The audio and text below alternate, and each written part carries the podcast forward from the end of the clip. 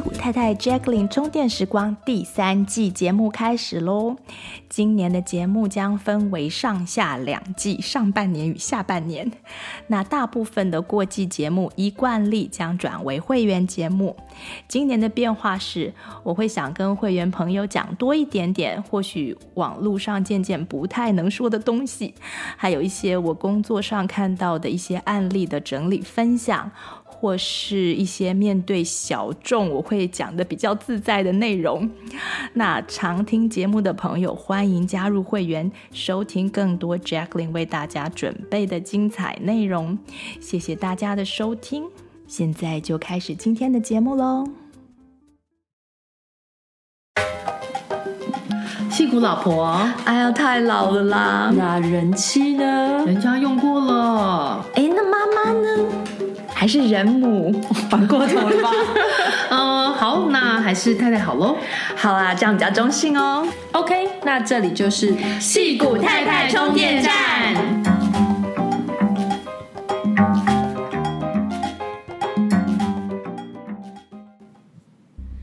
Hello，大家好，我是林颖，我是 Jacqueline，我是 Pauline。嗯，今天大家好吗？身体舒畅吗？有没有运动呢？今天我们要来进行一节健康教育哦。由 Pauline 帮大家整理了一些用经络穴道来自我保健的好方法。那 Pauline，我们知道你有在上中医的课程，你今天介绍的跟你在中医课学到的有关吗？嗯嗯、呃，大家好，我我就是一直其实还蛮喜欢看跟健康有关的书嘛。那嗯，最近因为学习中医，看到一些运用经络穴道的，又更有感觉。那再加上年纪有一点了，就觉得好好，呃，该好好保养这个身体了。就有时候会做这个，做做那个，可以来跟大家分享一些简单的自我保健，就是你不需要很累，不需要很累去去做这些事情。嗯，对，对。那如果你 如果你呃相信中医的穴道经络理论的话，那还蛮。蛮多简单的小方法可以试试看。我会讲到四本我还蛮喜欢的书，都是有讲到经络跟穴道，也算是读书报告。那但今天这一集是先讲两本，对不对？然后下一集会再讲两本。对对对嗯，对对对对，怕我们那个 那个讲讲讲太久。好，那对，总共四本，分两集。那第一本是吴清中的人体使用手册。第二本是蔡碧明的穴道导引，第三本是陆星宇的人体经络治愈手册，第四本是中里巴人的养生救命大宝典。那都是我很推荐可以买回家放在家里书柜上的书。那我这些书有很有一些都是，例如说可能别人先借我看啊，或是我看了电子书之后，我觉得哎，真的很适合买回来的。那里面他提到很多人体的重要穴道啦，就是常按摩穴，这些穴道都对自己很有帮助。就是就像我刚刚讲，你不需要很用力去运动，然后你也很多小动作都可以抓零碎零碎的时间做。就例如说陪小孩写功课啦，哦，如果你有像我一样有一个很需要妈妈陪写功课的小孩，哦，或是看电视的时候，啊，洗碗做家事的时候，都是有机会去动动自己的身体，然后疏通是疏通。对，就是等下洗碗洗碗做家事是怎么的时候是怎有办法哟？真的。可以可以可以可以，我觉得可以。对对对，嗯，对，这让我想到我我妈妈她她一辈子最爱按穴道，而且她会买那种各式各样那种按摩棒，就各种形状各种形状的按摩棒，工具很多。对，然后他以前也学过针灸嘛，然后之前他帮我照顾小孩的时候，都会在那边趁机按穴道，然后小朋友在旁边跟他一起按这样子。哦、有的时候他会说：“啊，阿妈好紧哦，好紧哦，我帮你按。啊”对，这样很棒，就是因为其实按按的过程中也是一种那个、啊、肢体的、那个、对 physical 接触，对，嗯，对对对，能量的传递、嗯、是。我觉得你妈妈还蛮酷的，她会很多东西。对，他真的很酷。对，嗯。然后，不过我要先说了，就很多东西我还在学。那这本四本书，我觉得写的很好看，也有打动我的地方。那四本书也很多观念是重复都有提到的，都是结合中医的经络跟他们自己自身的经验。那不用大家不用去上课，不用去学整套所有的穴道，那就是把这个这些一些重要的记起来，其实就是一个很多呃保健的基本方法。那呃我，但是我必须要说，就是尽信书不如无书嘛，对不对？所以大家就是呃有兴趣的多看看，甚至可以上网去查这些人的 video。其实他们还蛮多 video，尤其是现在查这些作家的 video 都查得到。他直接示示范给你看，而且我记得人体使用手册好像已经很多年了，对不对？就是很多年了，对，他最近非非常久，对，他最近已经出最新的，好像是第第五本、第四版、第五版的，对，嗯、对对对，他还有出漫画，小朋友可以看哦，对对对对对，反正就是你自己试，然后呃边试边注意自己身体的反应。那也可以多跟身边人讨论这些理论方法啊，有没有道理啊？那如果呃身体状况真的很不好，例如说比较重重症，就是说身体状真的比较严重的话，那也先请大家去找中医仔细辨证身体的状况，在呃可能比较严重需要搭配针灸啊吃药，那再来进行一些恰当的保养。对，那呃也很希望有人如果有什么呃。你的心得啊，多多跟我们讨论啊。那讲错的地方也帮我指正。嗯，那 Pauline 你可以先帮我们介绍一下穴道跟经络吗？嗯，嗯，人的身体啊，总共有十二条经络，那是人体血气津液的通路。气血啦，就是津液，就是你身体里面的津，津就是津什么？津津如水之的津，对，像口水的那种意思，对不对？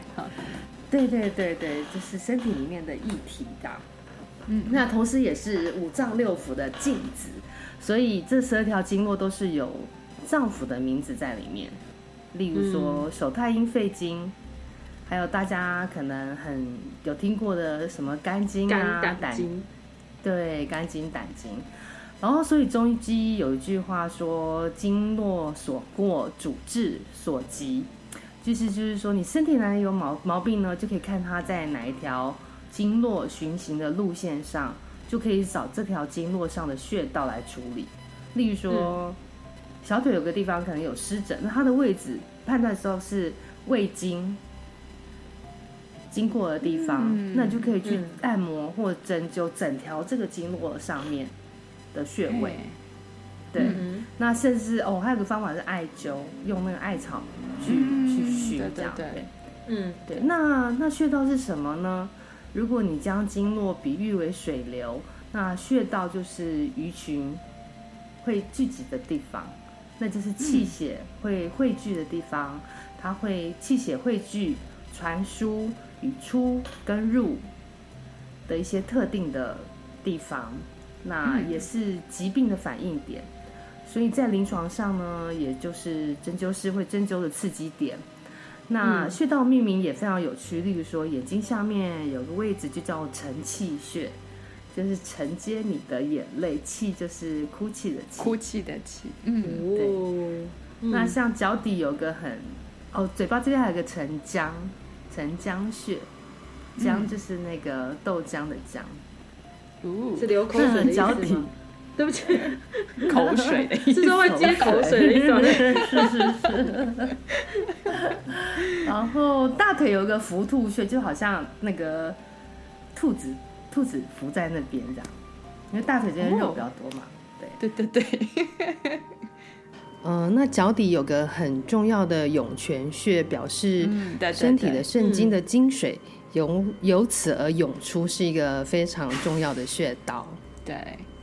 那对，那这些书要介绍的都是有运用到这些呃经络跟穴道的养生的基本、嗯、基本原理。对，嗯哼，那就先从第一本就是《人体使用手册》来说，就是那为什么？其实听到这书名，我记得我很久以前就知道这本书，你有看过？有这本书在架上，没有就在我书架上、uh 一直有它，但是我没有 看。但是为什么书名叫做《人体使用手册》啊？哦，这本书的作者吴兴中先生啊，他原本就是一位工程师，我记得是这样。对、嗯，工程师，他专门撰写那个产品的使用 manual。对对对对对对。那他的想法就是说，哎，如果我把身体当成一部机器啊，那我如果是这个机器的设计的工程师，我会怎么样设计这个这个身体？然后会我会怎么样去修理它、管理它跟保养它？嗯，那因为他是他的背景嘛，那他用科学的方式来理解中医的穴道，那我觉得这很有趣。哦，讲到这个，我也顺便提一下另外一本《气的乐章》，它的作者王维公，他的书有更深入的气与经络的科学解释。那他本身也发明了一个脉诊仪，就是用机器代替人工把脉。那有趣的有兴趣的人可以去看他的书，这么厉害。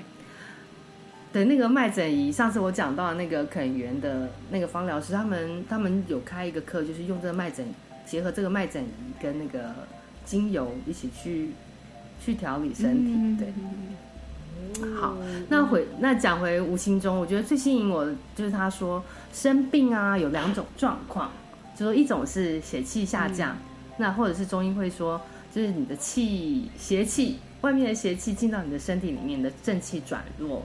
那这大家就会很容易理解啊，也会很同意啊，就是你就是就是生病了，对。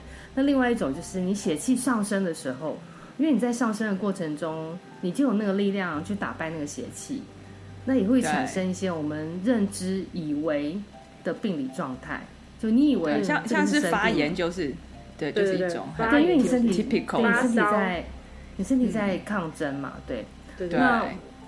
对，那我跟我的中医老师讨论过这个理论，老师也是同意这样的状况。就例如说，反过来说，有生病很严重的老人家，他身体发炎很严重，但是他因为他很虚弱，他反而不会表现出发烧的症状，因为他没有人能力发烧了，那没有能量来发烧。对对对，那身体一些其其他的情况也是类似的，例如说咳嗽啊、打喷嚏啊，大家可能会觉得是生病了。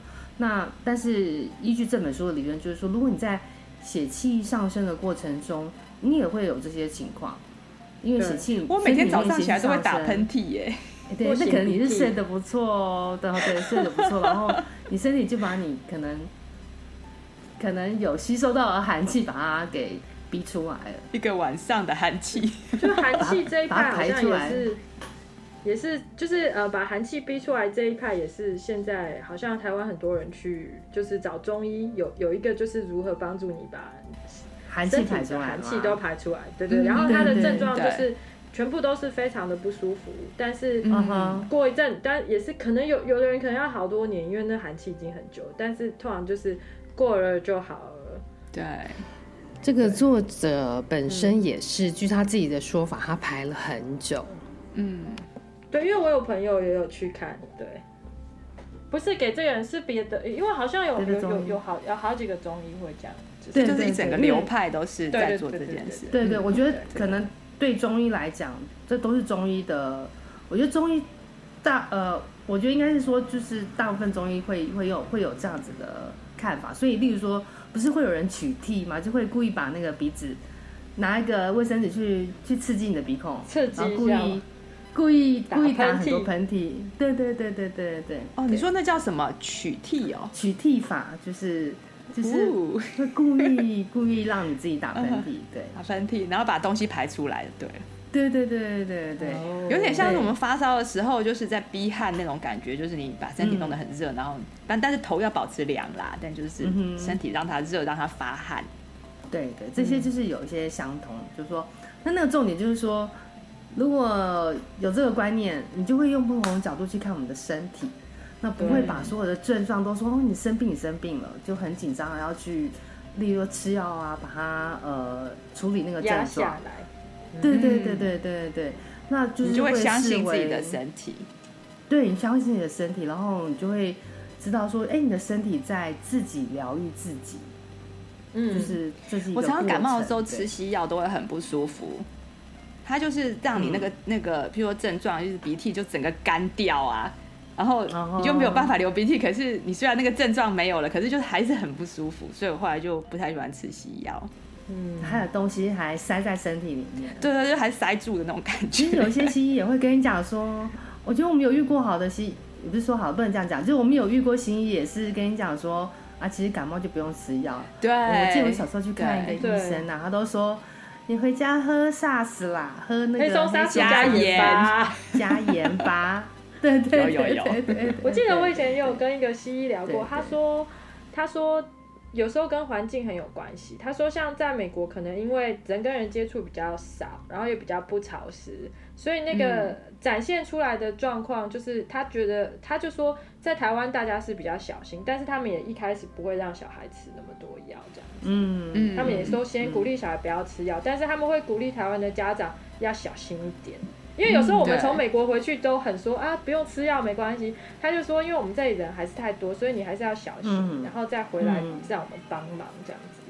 对、嗯、对，我不知道你们刚开始来美国的时候看牙医有没有牙医反应，就是说，他说我们从常从呃东方来的就会比较牙齿颜色会比较黄一点。他说有有可能是因为我们那边就是吃的 antibiotic 比较多，抗生素比较多，从小到大。我是有听过，好像跟呃鼻子过敏也有关系。我之前因为我就是那边对，在那边鼻子过敏可能比较平，嗯，比较常见。可是美，因为美像美国的过敏就很多很多很多，所以就是另外一种。而且不一定，而且不一定开，不一定会开抗生素嘛。但是呃，就是台也不是说台湾啦，他是说比较 Asian，就是很很容易开抗生素。对，现在可能会少一点。对，所以我们长大的那段时间，我我就很感谢那医生很诚实，他就说，因为台湾的环境会让各种病毒的交流比较容易，就是人多，嗯、然后人聚集杂乱，嗯、对，然后潮湿，嗯、然后他说他们也知道，就是说尽量不要开，但是他们会小心，因为感觉并发的会比较多这样子。哦，嗯，对对对对对对对，可能可能有时候或许。不知道，像我们每次回台湾，现在就是就是过敏就是非常非常严重，所以我们也的确都有吃药，嗯、就是先和缓那个症状。对，那只是说，对，我觉得中医西医，其实我现在很多老师他们当年就是其实都是呃他们的工作都是结合中西医，就是他们在一个中西医的医院呃工作。结合的工作，那我觉得其实中西医就是可以互相结合，倒是没有那么说一定，嗯，就说吃西医的药不好，然后，呃，我觉得没有那么两元。但是我觉得很多中医的东西的确是可以去认识，就是说，我觉得它让你更了解自己的身体，然后更让你用一些不同哲学，也没有那么严，也没有那么厉害，就是就是说。呃，让你用一些他看待身体的方式真的不一样。对对对对对对对对对，我觉得是可以参，那就是真的可以参考。对对，完全就是也没有说完全，但是它有一种 perspective 是让人比较不紧张的，这样我自己觉得。对对对，就像刚你讲没错，就像刚刚这种，哎，是不是我我我感冒，我俩是我打喷嚏的，家长就要很紧张，小朋友嘛，小朋友打喷嚏发烧就是不是需要很紧张？其实如果都有这些基本观念的话，就不用就不用这么害怕，对，嗯、对对。那刚刚 Pauline 提到气血血气气血血气，anyway，感觉这就是血气就是健康的重点，对，因为有正气邪气嘛。Uh huh. 那所谓的血气到底要怎么养？怎么养呢？身体里如何有好的气呢？是是，第一点其实真的是老生常谈，大家都知道，就是 就是他的那个。吴心中这本书里面，他有著名的一招三一式三三招。第一招就是早睡。那嗯，大家都应该可能听都会知道这件事情，但是真的觉得很难做到，对不对？很多人啦，对有些人来说，尤其是比较容易，不是，尤其是 夜猫夜猫子真的有点难，真的。对对对对对，对。那那让你的呃，对我也有听过有人就是。朋友说他他的朋友是中医，那他回台湾让小孩上网课也是呃半夜上嘛，他那他觉得让他小孩睡饱，整个有睡够，例如说他接下来是睡够八个小时，嗯，这样也可以。那可能大家的想法不一样。那我现在讲的是这本书吴清忠他的一式三招，第一招。早睡，让你的肝胆早一点休息。嗯、你就想说，你就是想买一块猪肝呐、啊，你就看到，你就想象这猪肝的样子，是不是血淋淋的，都是血。然后，因为中医说肝藏血，就是你的肝脏有储存你血液的功能，嗯、然后它再提供给你的全身使用。嗯、呃，那你如果不好好睡觉，肝脏就没有办法好好的储存血液啦。那有时候你觉得很累，但是撑一下好像有精神，那其实你是用到了你的肝火。那肝火就是你的肝机能过度的亢进，会导致内分泌的失调跟呃新陈代谢的一些不平衡的状况。就是你觉得哦，怎么好像有时候熬夜一下，好像很精神，很有精神，想说我没事，但是其实他已经已经过度使用了你的身体了。嗯、那好，所以早睡是他的第一个重点。也是他的第一招，对，嗯，那第二个重点就是自己按摩自己重要的穴道，包括还有两招，呃，拍胆经排毒，还有第三招就是按摩心包经。拍胆经就是大腿外侧那一条线，有一阵子大家不是很流行说，好像每天敲五十下大腿，大腿就瘦了。嗯，有没有呢？有，并没有。有一阵子，有一阵子我朋友好像都会。很认真的敲大腿，然后他们都觉得他们有、嗯、真的觉得有瘦，或是你问那个谁玉蓉阿姨，好像有敲过，我记得。我觉得如果你大腿里面有肌肉，可能就没办法。大腿，你说敲不到经络的意思吗？还有现在就开始在敲，就是你就就是你站起来，手碰到那个那个侧那一侧那一面。的沿线，从可以从屁股开始往下敲，那敲的方向就是由上往下，往下，这是这个胆经，因为这条就是胆经嘛，它就是经络本身循行的方向。嗯，那敲胆经，除了大家知道排毒啊，然后吴兴中还强调，敲这条胆经可以提升身体营养的吸收的能力，提供身体造血的材料。那心包经就是另外一条经络，然后它就是心包经是表示心脏外围的部分嘛。那它的理论就是说，你的血气能量提升之后呢，那你的身体就会开始自己去修复各个器官，就哪里有问题就会哪里去修复。那这时候就会容易出现心包积液过多的一个状态，就是在实施敲胆经跟早睡一段时间之后，许多人。出现这个问题的话，那要消除心包经液，就要去积液，就要去按摩心包经。那还有搭配膀胱经的昆仑穴、任脉的呃膻中穴，就是膻中穴就是两个呃乳头中间的那个穴道，就是很多人你去摸，呃，你也可能也会觉得稍微有一点痛痛、酸酸的，而且这个对酸酸痛痛，然后或者是说你当你呼吸不顺，或是有感冒的时候去按，可能也会有点有点反应。嗯，对。那顺序就是呃，昆仑穴、膻中穴跟整条。昆仑穴在哪里？昆仑穴在那个脚脚跟的附近。脚跟。哦，对，OK，对。所以，所以如果你可以捏一下脚跟，因为脚跟捏一下，其实一边是呃肾经的穴道，嗯，然后另外一边就是昆仑穴，可以一起按摩。嗯，所以你的意思是说，我们呃，譬如说可能拍了胆经，气血比较上升以后，当身体开始修复的时候，就会心包积液过多，然后所以要用别的方式再去处理它。对对，再去按摩心包经。哦、嗯，哦，OK。所以并不是说一方面，并不是说血气很好就很好，它必须要到一个 balance 这样。对所以你还是要有别的修复的方式去修复，可能就帮忙过多这样。对，我觉得他的就是说，我觉得他的理论就是你就是自己去帮忙一下自己，嗯，去处理，去可能加速他的处理的过程，加速你自己身体，呃，自己治疗自己的过程。对，嗯、那我这边要提提一下，很多中医都有提到按摩心包经啊，还可以帮助你的睡眠。那还有个观念是宁失其穴，不失其精，就是说，意思是什么？你意思就是说，你知道，例如说你现在知道胆经在你的大腿外侧，对不？对。那其实你根本不需要知道说哪一个穴道在哪一个位置，那你只要确定你，例如说你拍打的过程中，你是在这条经络上就好了。所以他，所以他讲宁失其血，不失其筋，或者说心包经在那个。手的内侧的中，大概中间的位置，就你敲打的时候，你也不必担心说，啊，我是不是真的按到正确的穴道了？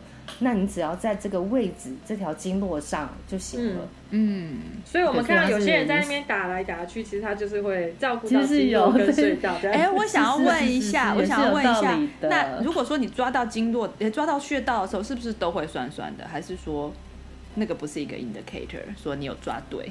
就是是，我觉得有些人，我觉得呃，像后面另外一本书，他就有讲说，他会有一些几个重要的点，它可能会特别堵塞。嗯，它的确就堵塞了才会酸。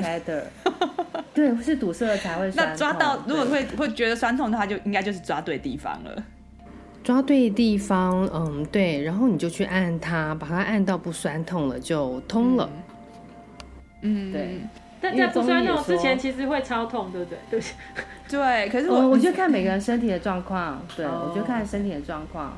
可是我觉得还是想要提醒大家一下，就是说你还是要呃，就是说经经就是那个穴道很重要是没有错，可是皮肤也很重要，所以你按的时候不要说想要把它按到它那个，然后就我看到有些人就是会按到那种欧气呀或什么的。对对对，我我我觉得就是其实不需要这么大力，对不对？就是其实你轻轻的就可以了，嗯。对对对对对，我们后面另外一本书有会有讲到这个部分，会讲到这个，OK，就是说这就对，就是也，它就是一种你跟你对待自己身体的一种哲理方式有关系，对，对嗯。就是如果又把它想成说这样好像就一定会治好什么，然后就这样，这样又不对，这样认真的去做，又违反它原本的原则。对对对对，是是是，就不需要那么的功利，就是不需要那么的一定要有目的性，就是可以呃，反而好好另外去想说你是要怎么样跟你的身体沟通这样。对，嗯嗯嗯，对。好，那。我刚刚讲到心包经嘛，对不对？膀胱经对不对？对对对对对，就是心包经之外，他也有提到膀按摩那个膀胱经。膀胱经就是我们背后的脊椎两边，嗯，旁边那个很舒服的位置。对对啊，我老公这样很舒服。嗯，对对对，其实对对讲的很好，就是其实你跟先生啊、家人啊都可以互相按摩一下，排毒又互相照顾。嗯，或者出门晒晒太阳啊，很多人说晒晒膀胱经，嗯，排毒一下这样子也好。晒晒膀胱经，所以你要穿露背装喽。啊，倒不用啦。其实有那个 heat，我觉得有那个 heat 就可以了。对对对对对对对对对对对对对。而且互相按摩真的很好，就是甚至叫 那个叫小孩来按一下，我觉得也很舒服。对。对对。然后对啊，我们家小孩有时候他他最近会用这个这边按。哦，小孩按好舒服哦，真的就是，可能他们，而且或者有时候，有时候跟他玩啊，叫他用脚踢一下啊，他他随便踢都觉得很舒服。要看小孩的，他的力道刚刚好，让他觉得很好玩。可不可以跟你家借一下？对对，你家的都太，你家的应该都太，有点太大了。对。哦，现在叫狗到身上踩。那 太轻了，可以可以，踩来踩去，现在太轻了。对，然后他自己就说，呃，他自己啊，好，那这是他的他的理论嘛，对不对？所以他自己就是，呃，从自己做起，还有他小孩，嗯，然后还有延烧到他的朋友，嗯，就是以他自己为例，他年轻的时候常常喝冰啤酒。累积太多寒气在身体里面，造成过敏。嗯、那以往过敏打喷嚏，大家可能会拼命用药，觉得鼻子有问题。嗯，而像我以前小时候在台湾，我还记得我在鼻子里面打过针。哦，就是因为我过敏非常严重嘛。嗯，对，其实打什么你真的不知道。嗯，那而且那时候你比较小嘛，不知道。对。但他学了中医之后啊，他就换成正面的思考方式是：哎，我的身体正在解决问题，他不会再觉得说哦，你的身体一直在生病。他其实用一个不一样的方法，其实这真的是一个翻转的方法。他想说，我的身体在解决问题，嗯，他正在 debug，嗯，他正在排除身体里面的寒气，所以他就很认真的早睡跟按摩，他就持续他自己呃一招三式啊，但是。他其实是打了三年的鼻喷嚏之后，终于治好困扰自己三十多年的过敏性鼻炎。嗯，就这个过程有点漫长，就是说，嗯、但是很值得。他要持续三年，对，但是很值得，因为他其实困扰他自己三十多年，可能他最后还是终于治好。那前面累积越久，后面可能就是花越多的时间去治，但是他的确以他自身来说，他的确证明了这个观点，就是你你身体有自己去治疗自己的功能，这样子。对对对。那我最近刚好读完他最新的一本书，也是他的第四本书，还是第五本？对，我不晓得漫画有没有算进去。那人体使用手册，这个名名字叫做《人体使用手册：目标管理养生法》。嗯。那里面也有好。好些案例就是用他的方法就改善了身体的状况，那有一些的确超出我能理解的范围啦，像是他讲让朋友其实连睡好几天哦，跟睡了十几天，嗯，然后达到身体全部都就是很修复的状态，嗯，就是就是可能我现在的那个正所谓贫穷限制我的想象，就是我我觉得我现在哦真的好难理解，就是睡了十几天的状况，对，那。就是也希望有人看看这本书的话，可以跟我讨论讨论。那嗯，不过这本书最后一个，它算是科学对于经络的研究，我觉得很好玩。他有提到说有科学家研有科学家研究啊，人体的穴位跟非穴位之间的钙元素有很大的差异。嗯，钙就是我们吃那个，嗯哼，钙就是我们吃就是对骨头有帮助的。嗯，对，calcium。嗯，穴位的钙元素的含量大约是非穴位的四十到两百倍。嗯，钙的摄取也会影响身体经络的运行。科学家进一步发现，针灸的时候，你针刺人体穴位的时候呢，储存于骨膜、骨间膜表面的钙离子被释放出来，充斥于断开的胶原，嗯，胶原纤维之间的间隙。嗯，那它就会迅速。的导通被阻断的通讯通道，经络因而被疏通。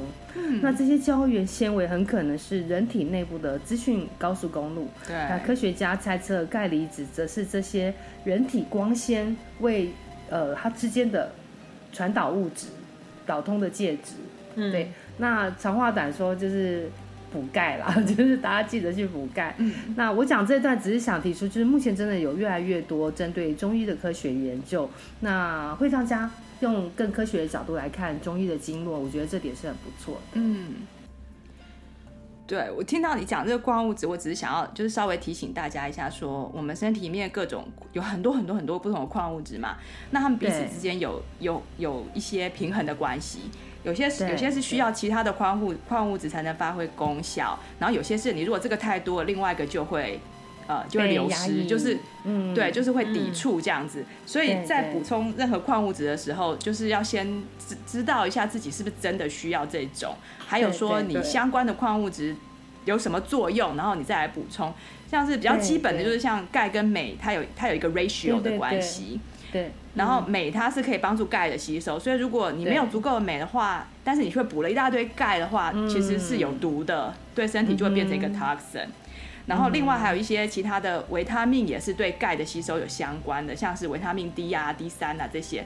所以如果大家要补充之前，可以呃多做点研究，然后或者说甚至去抽血检查，说你是不是真的少了这个东西，这样子。对对对，然后再来补充。对，这个现在就是西医他们在做那个人的生命、身体健康有没有的时候，他们钙都会有特别讲哎，就是因为以前太多人有一些概念，就是你骨质疏松，所以要补钙。对。但是现在西医都会特别跟你讲说，钙不能补太多。对，而且要而且要补对，嗯、对，就是跟其他的矿物质的那个比例要补对。我觉得好像有点两种科学都有越来越进步，然后可以互相帮忙的感觉。对对对，我觉得我觉得是。然后那个胶原纤维也很好玩。我上次好像不知道听到哪一个医生讲，他在形容那个那个纤维，他说其实那纤维是半活的，就是说它其实有些不有些纤维，它会它会其实就变成有点像是 fungus 的那种 life 就 life form，会它会经过它会经过一连串的 life form，就刚开始是纤维化，然后后来就是变成好像像香菇那样子。又变得好像 fungus，嗯，然后它的下一个生命之那个历程又是会变成有点像 bacteria，嗯，很好玩哦。就是它经过好几个不同的生命阶段，然后来我们身体里面帮助我们身体，就是呃呃 achieve 它呃身体里面需要做的一些事情。所以这些都蛮有趣的。我刚刚不知为何想到水母哎，水母不是一开始就是像一个植物吗？然 后还长成水母，对对对对对，可以游来游去的那种感觉。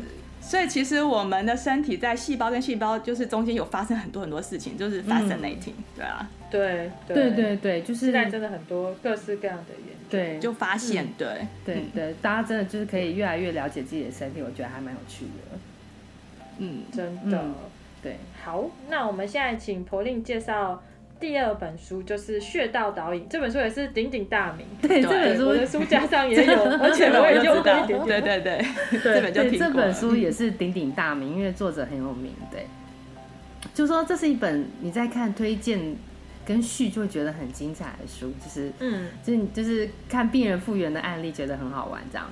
很很很有趣，对我也很爱看病人复原，对啊，就觉得很像一种精彩的小说，对不对？嗯嗯嗯。那作者蔡碧明呃老师，他是台大中文系的教授。那前阵子很红，我觉得不晓得是年纪到中文朋友，真的很多人在看这一本什么正是时候读庄子的，对，对对对 的系列啊，还有医道同源，他讲老庄跟《黄帝内经》。那这本《穴道导引》就是描述他自身的故事。嗯、那这本《穴道导引》算是一本工具书，它的文采啊，就都展现在他的序里面。那这本书一开头就写说，不止可以不死，呃，炎三就是那个炎症，癌症三期，第三期癌症三期，对，对病人从濒死归来，通往更强身心能力的阶梯。然后后面又有一句说。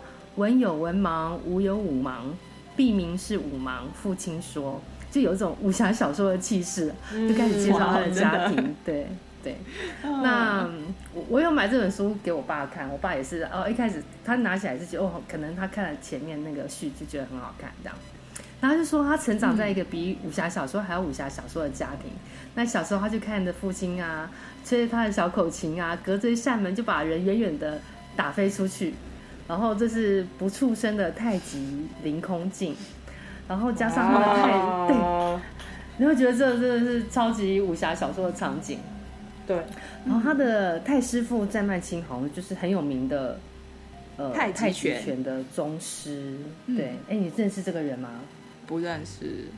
哦，好，OK。那因因为我没有接触过太极拳，所以就也是不认识。对，但好像真的很有名。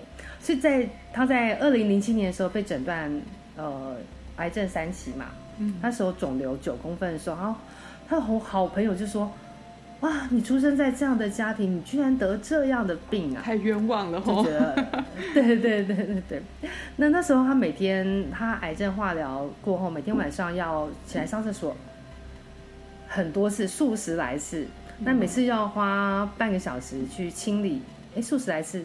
还是十来次，反正他就要花半个小时去，因为清理因为化疗、电疗破裂的黏膜跟伤口。那整个大半夜啊，看护可能要花四五个小时来擦这些好像永远都擦不完的伤口。嗯、那后来他妈妈就帮他找北台湾最好的推拿师傅帮他诊治。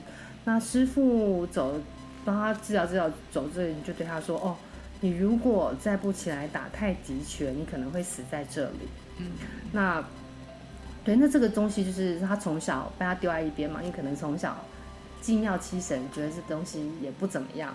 那这时候就被他想起来了，那他就开始练一下。他在打第二晚要睡觉的时候，陪同看护去阻止他哦。他就说：“哎，你再多打几次，多打几次。我发现你夜里面上厕所的次数呢，少了很多了。”他就说，呃，萍水相互的相逢的看护，他才一两晚就发现了，为什么他历经数十个寒暑还不知珍惜？那人生有一些风景分明就摆在你的眼前，你却仓皇的走过，好有诗意。那或许还 真的，对对对对，就整这整段戏真的就是很很好看这样。嗯，然后他就说，因为，但他当然也也自己嘲讽自己说，他也可以。这时候就真的需要保命啦，就是反正总而言之，他就练了起来。他就连带把他的全书、经书、穴道经络疗法书籍重新研究一番。他就好好关注自己的身体之后呢，他就上厕所次数越来越少。化疗四个月之后，呃、嗯，回诊，主治医师就对他说：“哎，恭喜你啊，真的太神奇了，抗癌成功，肿瘤消失了，那象征癌指数的血清指数也恢复到正常。”嗯，就当初他在一开始生病的时候，他的家人还帮他做研究说，说啊，你这个也是有人活命的啦，但是可能会带着尿袋什么的过一生什么。对，那他的状况恢复到正常是真的，真的很好。嗯，对，那所以为什么他就写这本书？那他同时结合老庄、《黄帝内经》、《伤寒论》、太极拳、中医的穴道疗法、经穴疗法，还有甚至瑜伽，他融会融会贯通，就成了这本穴道导引。那他希望不止癌症三期的人可以不死，嗯、那一般人也可以远离呃病痛啊，然后达到更更健康的一个状态。嗯，对。对，嗯，我有朋友真的用了这个东西，所以我我知道这是因为一个朋友介绍，就那本书的序就是我的朋友写的，就是他也是别的，是他是别的。就是不是癌症，但是也是别的很严重的症状，然后也是好起来。对对对对，嗯，对对对对对，有前面有几篇推推荐序也很好看。对对对，嗯，对。然后那它到底是什么？穴道导引，穴道导引，对，不是用敲的吗？像我们刚才讲，而不是或者用按的吗？那导引是什么意思？对它具体来说，就是一种分层去收紧的穴道，再分段放松穴道的方法。那拿你的手掌。有一个劳宫穴来说，劳宫就是你身体劳累的时候要去住的宫殿，在在手心的位置，然后你就很用力很用力，你就想象你抓一个东西，或是你去抵挡一个东西，你要很用力很用力去收紧这个位置，然后再放松。那收紧的时间长度大概是放松呃放松时间的三倍，就例如说你用九秒收紧，再用三秒放松。那你可以做单一，针对单一的穴道，也可以做全身。像我刚刚讲这个，就是我上网去看他的 video，嗯，就因为你看书有时候可能还不是那么那么的具体，其实你上网查一个 video，看他做一下，就是，呃，我觉得你就会比较比较有感觉。对，那例如说，你可以做单一穴道，也可以全身的进行收紧跟放松。例如说，他第一段就写基本功嘛，基本功就是从脚底的涌泉穴。它是肾经，然后到小腿肚的承经，承经穴就是膀胱经。小腿肚是你小腿后面中心点，大概中心点有个有个穴位，然后大腿，然后再往上，脚底、小腿、大腿，大腿前面有个伏兔，就我刚刚讲的，很像个兔子卧在那边的伏兔穴，这是胃经。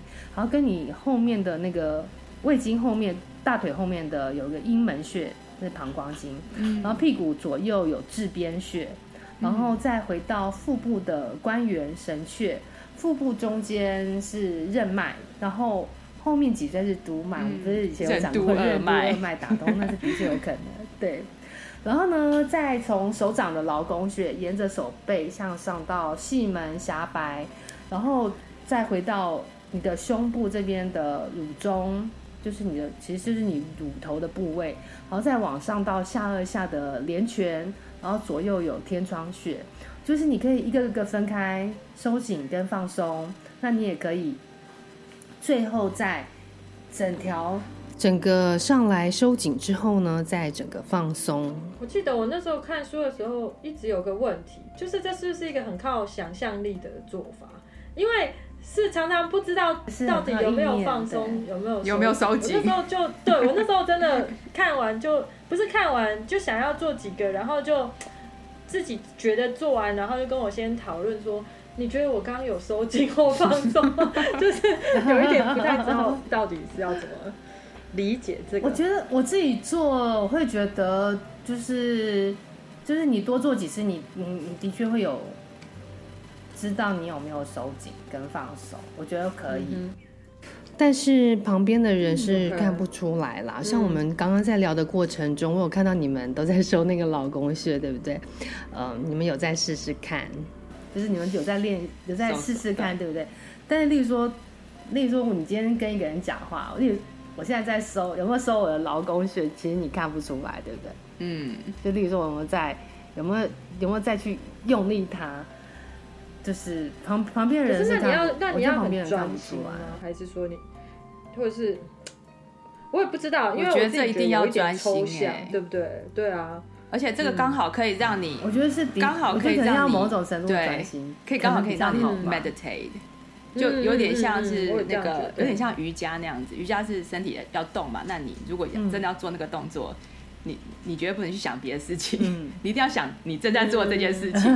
嗯，对对，所以刚刚 Pauline 讲的 video，我觉得也不错，可以来去看一去看下，一看就是做的时候的状况是什么，不用都是用想象的。嗯，对，至少知道它的位置在哪里，可以比较清楚对对对对的知道。对对对，嗯对对对，嗯，对对对，而且他虽然就是的确还是需要用意念，但是看了一个 video，我觉得那个剧就具体很多，嗯嗯嗯所以的确可以去看一下。对对对对。那同样的方法啊，作者就教大家，还有就我刚刚讲的任脉啊，还有讲任脉功、督脉功，所谓的上肢导引、下肢导引，还有好睡操，就是让你躺在床上有人练习。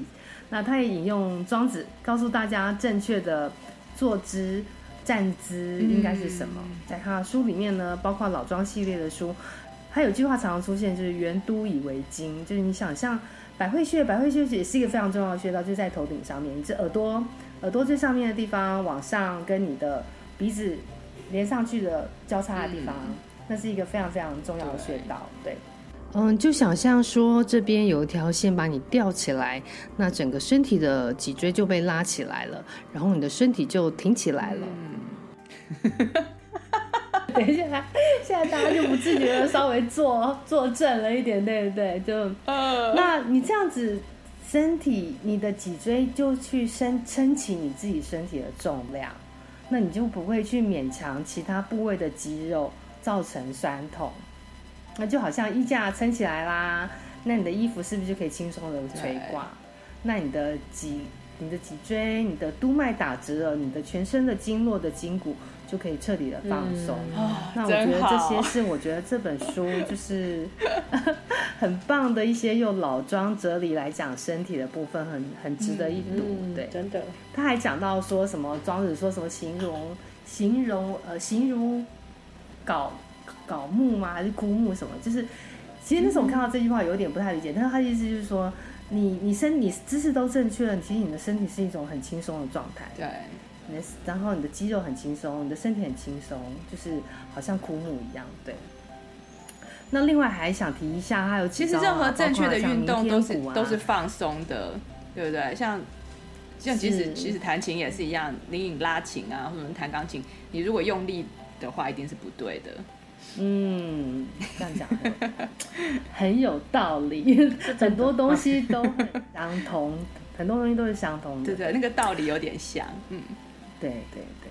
然后呃，它还有几招啊，明天鼓啊，包括明天鼓、洗脸、叩齿、修梁、绕框、银耳、梳头，都是很简单，就是你不需要去记穴位，你也可以自能自我保养的动作。嗯，我嗯，像是明天鼓很有趣，对，是做法。明天鼓就是你把手盖住你的耳朵。我们现在有戴耳机可能有点难，你捂住你的耳朵，然后你的呃呃食指放在你头，你这个发头发下面，最上面这有一个骨头，对不对？然后你你的中指放在食指上面，然后这样去敲打，你就会觉得好像有人对有人在打鼓的那种感觉。对对，那这个也是一种保养的方法。洗脸就是因为脸其实上脸上有很多的穴道，你就自己自己按摩。然后扣齿，它其实可以帮助血液循环呢。对对对，是洗脸的话，嗯，洗脸对对。然后扣齿就是就是上下牙齿呃咬对扣动对咬咬合对，然后你的舌头甚至可以挺在往上顶。那嗯，中医会觉得你这样子可以增加你自己的。津液就是口水了，津液，然后口水，精液对，然后就是增加，然后对对对身体是很好的，对。那修疗就是像包括呃修梁绕框，就是例如说你去按摩你的眼睛、眉毛、眉毛、眉毛周周围这边有很多穴道，哎，我很像眼眶上面就眉毛不穴道，呃，就是呃没有没有到没有到 眉毛这边，这是眼眶这边，眼眶这边，眼眶，对对，还有。银耳，银耳就是去捏你的耳朵，耳朵上面也有很多穴道。然后梳头，因为头上面，呃，有那个阳，呃，也有好几条经络，阳经在头头上面，嗯、然后去梳头。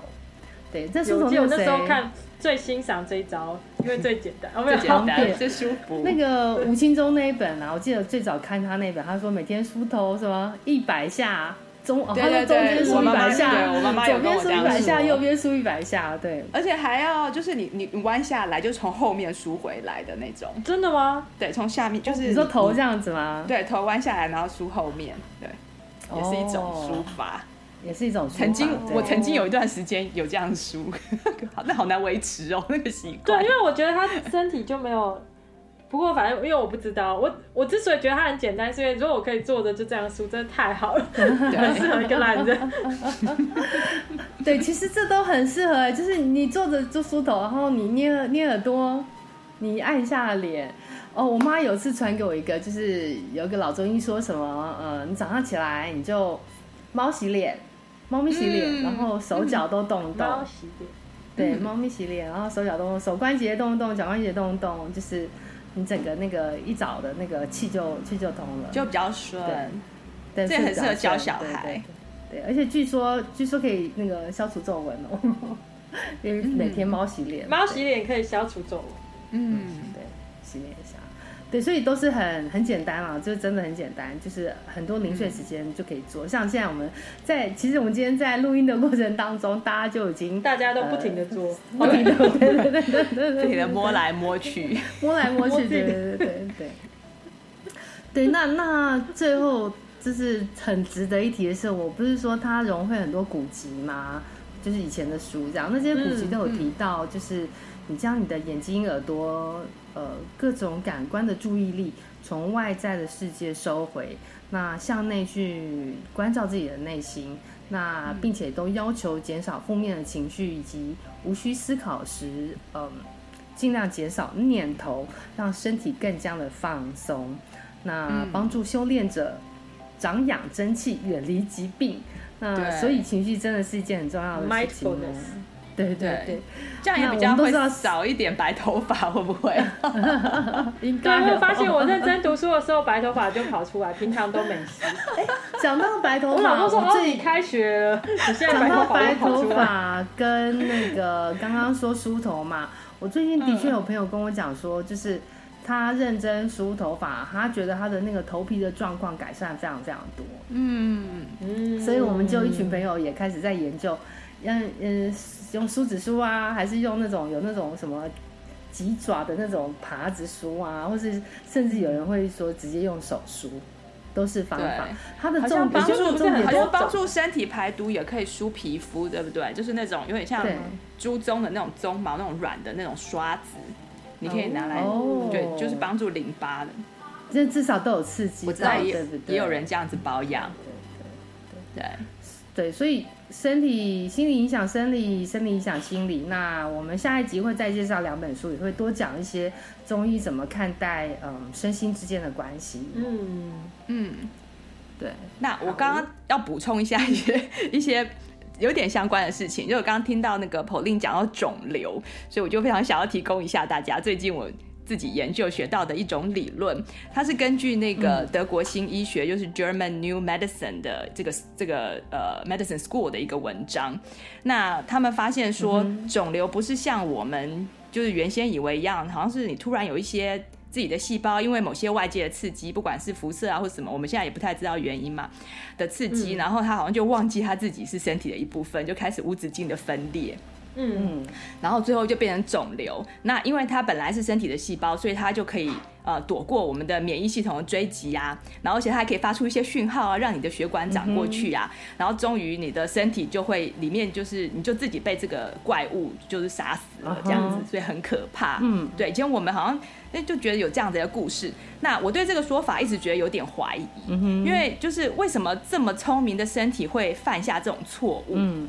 最后把自己杀死这种错误，嗯，然后一度我还有听到一些人讲说，呃，营营养学家就讲说，癌症细胞是很很脆弱的细胞，其实它只能靠、嗯、它只能靠糖生存。对对对，它爱吃糖，我有看过 TED 的一个演讲，对对，就，说他不能吃呃像蛋白质啊，反正有营养的东西，他就没办法消化嘛，嗯、所以他只能吃糖。所以就是说，哎，你如果如果用低糖的饮食的话是可以抗癌。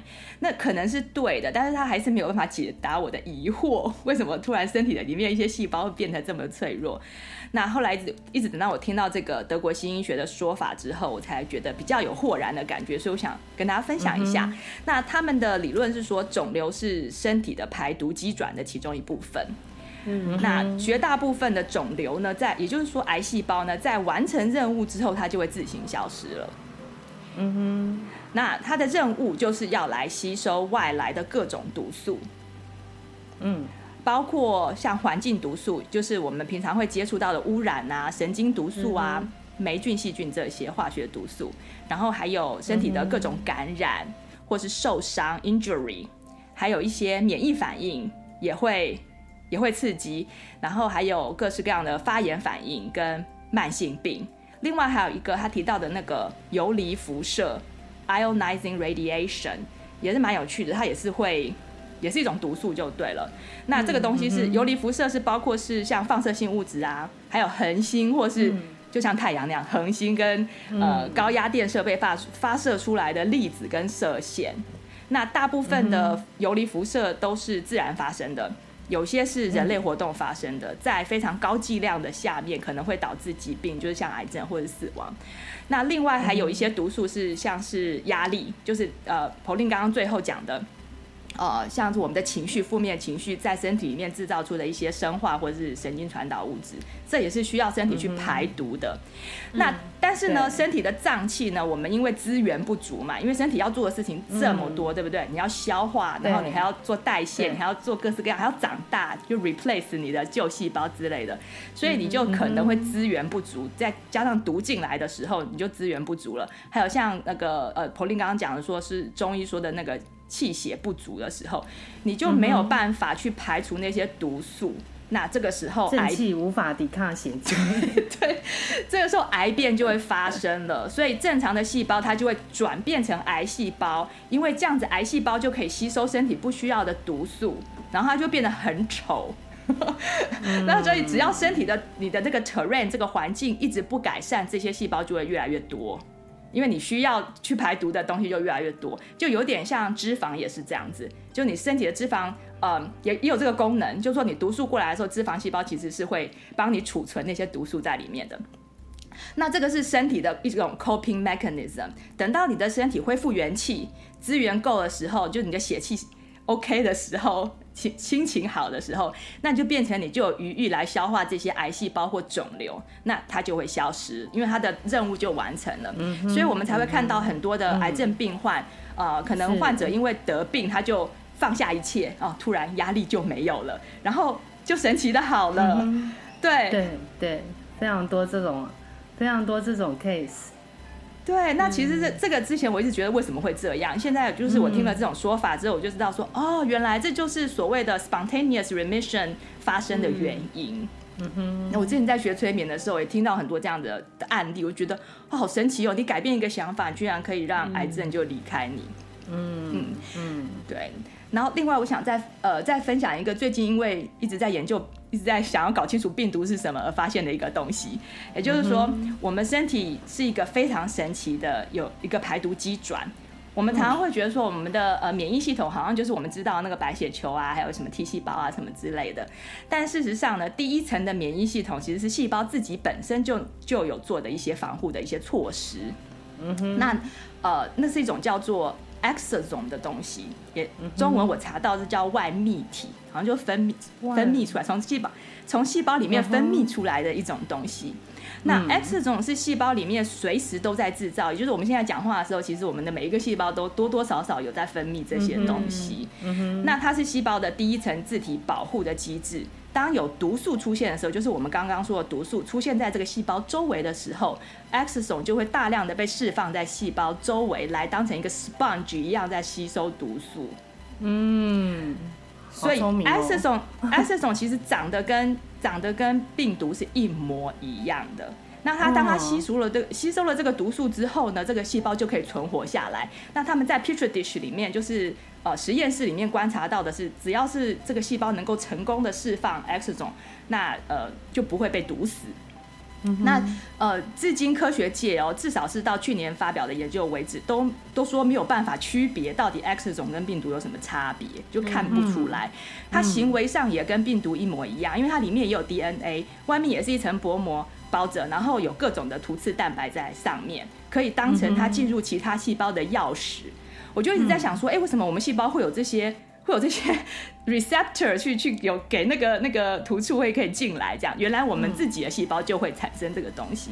嗯、那所以在某一个细胞受到压力或是毒素攻击的时候，它就会大量的释放这个 X 种，然后释放到细胞外面去找其跟其他的细胞沟通，可能是警告啊，或是去或是去求救找资源啊之类的这样子。嗯、那 X 种实际的大小。在显微镜下看起来，也就是跟病毒也是一模一样大，所以真的非常奇怪。那以前科学界就一直以为说 X 种不会跟所谓的病毒一样在细胞外面复制，但最近的最新的观察其实也发现它会，它出来之后它其实会 multiply，而且呢，我们的免疫系统呢也有制它，我们的免疫系统会制造那些相对于这些。X 种的抗体，我们以前都会觉得抗体是要来 neutralize 这些病毒的，好像是要抵御外面的这个机制。但是呢，抗体其实也跟我们身体制造出来的这个 X 种是可以结合一起来排毒，一起来帮身体做一些排毒机转的。所以这些它这些功能都跟都跟病毒几乎没有什么两样。因此呢，研究癌症的科学家就很想要把癌症跟病毒做一些关联，因为他们在。那个呃，那叫什么？呃，电子显微镜下有有看到这些东西嘛？因为癌症细胞是受到毒素和压力攻击的细胞，它会自然分泌的很多的 oxygen，所以看起来就像这个细胞被一堆病毒包围一样。它在显微镜下看起来就很像是被病毒包围，所以细胞出来制造出来帮助自己的这些物质呢，就被研究者误以为是病毒。嗯，很无辜，所以就非常无辜嘛，就有点像，有点像你每次在。每次在起火的房子旁边都会看到一群救火员，然后我们就下结论说，嗯，救火员就是引发大火的原因，就是这样非常非常荒谬。那医学上常常会犯这样的错误，就是连那个什么呃胆固醇其实也是这样的一个错误。那这次我还读到说，这次的中国科学家他们试图要分离这个病毒之之前，目前现在其实这个病毒是没有被 isolated 的哦。嗯哼，然后他也把简体，他们就把简体。先先呃先 screen 呃应该怎么讲呃 filter 先 filter 之后，然后呢就放入了呃一些肺癌的细胞，然后后来呢就说，哎，我放进了肺癌细胞之后呢，我就观察到，我就看到病毒了，然后那时候我就想说，哎，那这有点怀疑他们看到的是病毒呢，还是在显微底下镜底下看起来跟病毒长得很像的 X 这种？但事实上他们在他们在 study 里面并没有 specify，他并没有写说。他看到的是什么？但这两个东西它其实是没有分离的，嗯、而且分离病毒为什么要加入肺癌细胞？你就觉得很奇怪，对不对？因为他们如果没有加入肺癌细胞，他们其实看不到病毒。那另外一种做法是加入猴子的某种脏器，我那时候是好像是 kidney，好像是猴子 kidney 的一种细胞。然后就是说你的，譬如说你从病人病人的肺里面拿出这个得病的这个 fluid，对不对？然后当你 filter 完了之后，就是把所有的细菌啊什么 filter 完之后呢，它还要加入一个猴子的一些细胞，然后再加入抗生素，就是 antibiotic。之后他才说哦，我看到病毒了，这样也很扯，因为细胞如果遇上抗生素，一定会释放大量的 xozone，所以研究里面也没有写说它是分辨说它到底看到的是是 virus 还是 xozone，就是目前其实都没有都没有办法，就是没有没有答案就对了。那他如果看不出来，他如何确定 X X 种这个东西的存在？就是说，就在没有病毒的状况下，比如健康的人。他其实就可以看到一个细胞，他自己就是这样分裂，然后就就释放那个 X 种。出来对，所以我们我们其实，在科学，我们其实是有观察到 X 种这件事情的。那 But anyway，这就是扯远了，让大家只是知道说，哎，我们身体是非常聪明的，而且它有很多很多保护自己的机转。我们常常会误会身体，大家有兴趣可以多做研究。那重点就是中医的观点，或是从西方传统医学的观点。我刚刚讲的是比较是传统医学的观点，就是 holistic 医学，对不对？对 holistic medicine 的观点，也就是说，身体所有的症状其实真正都是在排毒，都是在抗外面他们我们身体不要的毒素。跟今天。讲我们像，对。对，所以我们要学习的是如何帮身体能够更顺利的排毒，就是把环境和资源准备好。那如果要借助医疗系统，也要搞清楚使用的方法，不要说是在帮倒忙，嗯、就是让身体好像你要排毒，还有很多其他的压力要处理。因为所有的 medicine 其实都是毒嘛，只是说你要知道说你到底为什么要用这个。是药三分毒，中药也是。对。对，那最简单的方式就有点像那个 Pauline 上呃之前讲的那种三招这样子，就是良好的营养啊、作息啊、嗯、心情啊，然后再加上营养的呃，最好是能够有干净的饮水啊，还有、嗯、呃干净的空气跟环境，那就更好了。嗯，对啊，嗯、所以我就补充到这边，也是祝大家身体健康。我觉得这真的还蛮有趣的，就是真的可能越来越多的研究就是会去呃。让我们更真的更清楚自己的身体。我刚刚突然就想到，就是我最近听一个那个有一个讲《金刚经》的那个老师，他他在讲他对于病毒的看法，因为他出了一本书，陈情富他去年出了一本书。嗯、那重点就是他觉得，呃，那个病毒就是他可能原本就在我们身体里面，那你要想的是你怎么跟他去共存，就是说，对，然后你要去想的是你这个病毒带来你的思考，可能包括。这个环境是不是需要有一些改变，或是你做你做了什么需要改变？那我觉得很像你刚刚讲的这个东西，就是呃，我们以为是坏东西的东西，就是我们刚刚讲那癌细胞嘛，它其实在帮你吸收一些脏东西，嗯、那你自己排不掉，就好像一个 我们要 recycle 那个核能废料，你没有你排不掉，你只好找个地方存起来。那你存起来，你又以为它它坏东西，要拼命把它。呃，用药去杀死，就把连连好东西也杀死，连好的都被杀死，好的细胞也被也被也被杀死了。嗯，那所以是不是有更好的方法？我觉得这个包括，我觉得真的真的是整套可能人类，呃，真的可以好好想。其实我觉得西医就是西医也是有自己身体的方法，就是这种东西，我觉得西医也是有，所以后来才会出现一些标靶药物。就是说，我觉得好像，譬如说营养啊、健康环境，有时候就是。好像很容易做到，但是一直做不到，会有一些原因，所以就变成你除了心态也要改变，嗯、然后心态当然好好照顾自己很重要。然后我自己觉得就是要怎么说呢？嗯、就是你还是要吸取你吸呃可以的帮助，这样子啊，就是无论来自中医或西医，因为可能可能就是对。对因为，因为就像我们相信他会自己疗愈，或是自己排出来，可能或许就是在某个程度，也不是每个人，或是每个状态啊，他都可以自己做到。那或许对这个时候，或者你需要某些基础的 support，然后加上那个就可以。不是因为，因为有些时候我们并不知道我们的环境里面是有毒的。对，就是有些人家里面有霉菌啊，或什么的，可你每天这样长期的吸进去，你并不知道。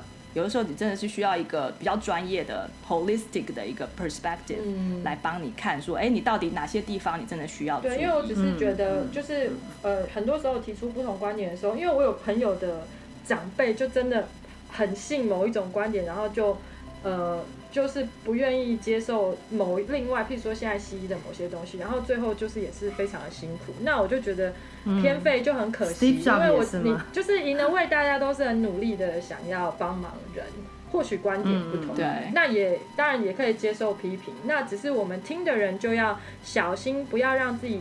一下子又像 Pauline 刚之前讲，就是不用很两极。对，然后还有一个很重要的就是说，嗯、大家就是，嗯、我觉得如果真的都搞不清楚的时候，你就信任自己的身体。就是说你不要有，嗯、不要让恐惧 overwhelm 你。嗯嗯、虽然有时候，譬如说你听到呃，有时候听到一些诊断的时候，嗯、就是譬如说癌症的诊断或者什么诊断的时候，就会很害怕。然后那个东西，嗯、呃，fear 本身反而就会也也是一种毒素。就会让你的对让对让你的状况更糟糕，嗯、所以有些时候我们就是呃，不管是消息是好消息坏消息，我们就是还是呃找需要的帮忙，像林颖讲的，然后呃相信自己的身体，不要太怕。对，而且这件事情我觉得在我们你有一点点不舒服，就试试看早睡啊，然后按摩。对，就是那个一式三招。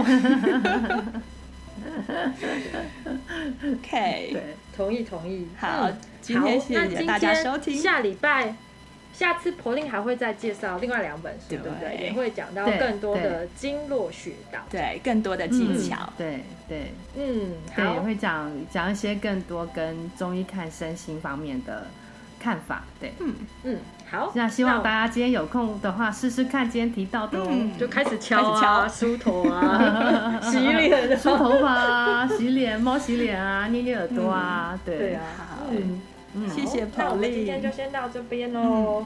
谢谢 Pauline，先到这哦，谢谢大家，谢谢，拜拜，谢谢，拜拜，拜拜。矽谷太太和大家一起听好声音，过好生活。我们下周再充电，大家可以上我们的网站阅读及收听我们的内容哦。That's x i g u t a i t a i dot com，也可以在脸书上搜寻矽谷太太充电站，加入我们的粉丝页哦。